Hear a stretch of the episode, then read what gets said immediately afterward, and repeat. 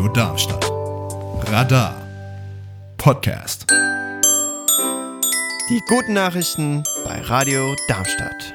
Starker Rückgang der HIV-Infektionen in Südafrika. Die Zahl der HIV-Infizierten in Südafrika ist laut einer Studie in den vergangenen Jahren erstmals deutlich gesunken.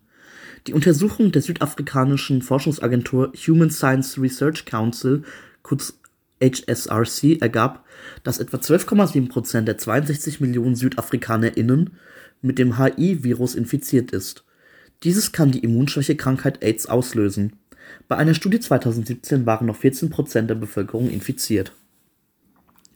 Die Untersuchung zeigt zwar, dass Fortschritte gemacht wurden, aber auch, dass es noch Lücken bei der Bekämpfung der HIV-Epidemie in Südafrika gibt. So seien die Infektionsraten in den verschiedenen geografischen Regionen und Bevölkerungsgruppen ungleich verteilt. Besonders betroffen seien Schwarze, Frauen und junge Menschen. Auch geografisch gibt es deutliche Unterschiede. In der südwestlichen Provinz Westkap mit der Hauptstadt Kapstadt seien nur 8% der Personen über 15 Jahren betroffen. Im östlichen KwaZulu-Natal mit der Hauptstadt Durban dagegen 22 Prozent. Zudem ist die HIV-Prävalenz bei Frauen mit 20 Prozent fast doppelt so hoch wie bei Männern mit 12 Prozent. Erste Tierbestattungskirche in Deutschland. Viele Besitzer wollen ihren verstorbenen Haustieren eine letzte Ruhestätte bieten. Im Dezember eröffnet die erste Tierbestattungskirche in Deutschland. Der Tod kam plötzlich und unerwartet. Atlas, ein siebenjähriger Polizeihund, wachte eines Morgens nicht mehr auf. Noch am Tag zuvor hatte der Rüde seinen Dienst absolviert, war im Kampf gegen Drogendealer erfolgreich gewesen. Dann das Aus. Auch für diese Fälle bieten wir Trauerfeiern an, sagt Ellen Weinmann. Denn der Polizeihundeführer, seine Familie, die Kollegen wollen sich doch von dem Hund, mit dem sie zusammen gelebt und gearbeitet haben, würdig und in Ruhe verabschieden. Tierbestatterin Weinmann kann die Trauergemeinde bald in einen Raum einladen, der für eine Abschiedsfeier groß und würdig genug ist. Die ehemalige Pauluskirche der evangelischen methodistischen Gemeinde in Albstadt-Pfeffingen auf der Schwäbischen Alb. Deutschlands erste Tierbestattungskirche soll Anfang Dezember öffnen.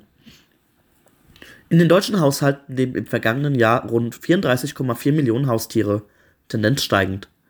Katzen stellen mit 15,2 Millionen das beliebteste Haustier der Deutschen dar. Auf Platz 2 folgt der Hund mit 10,6 Millionen Tieren. Genaue Zahlen, wie viele Haustiere pro Jahr sterben und wie diese beigesetzt werden, gibt es allerdings nicht. Erste Müllsammel-WM in Tokio. An der sogenannten Spogomi-WM nahmen Teams aus 21 Ländern aller Kontinente teil. Auch Müllsammler und Sammlerinnen aus Deutschland reisten an. Sie waren ausgerüstet mit Handschuhen, Metallzangen und Mülltüten.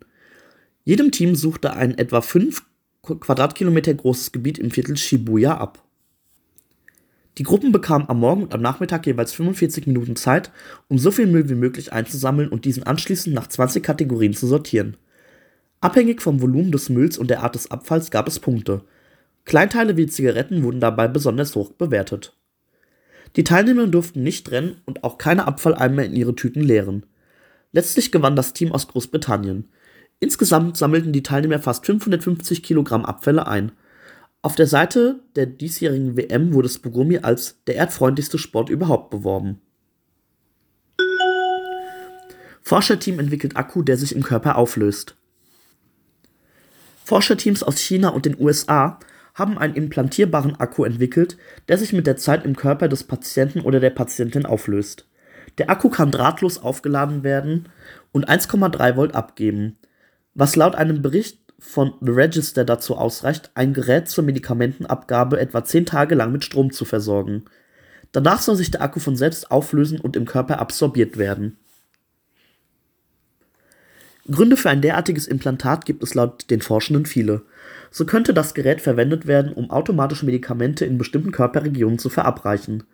Auch als Energiequelle für Sensoren zur Überwachung von Körperfunktionen wäre der Akku denkbar an der Entwicklung beteiligt waren ForscherInnen der Universitäten Lanzhou und Dalian in China und der Penn State in den USA. Für die Energieversorgung setzte das Forscherteam auf Superkondensatoren, bestehend aus einer Molybdänsulfidkathode, einer Zinkfolienanode und einem Alginatigel als Elektrolyt. Es gäbe zwar biologisch abbaubare Batterien, aber diese halten in der Regel nicht lange genug und entladen den Strom auf instabile Weise, heißt es in dem Paper, das in Science Advances veröffentlicht wurde. Das bedeutet, dass temporäre Implantate entweder an eine externe Stromquelle angeschlossen werden müssen oder mit unzuverlässigen Batterien auskommen müssen, was in beiden Fällen natürlich kein Idealzustand ist. Zudem ist die Neuentwicklung klein, biegsam und passt sich daher dem Körper an. Und laut Versuchen an Ratten funktioniert die Stromabgabe zuverlässiger als bei bisherigen Technologien.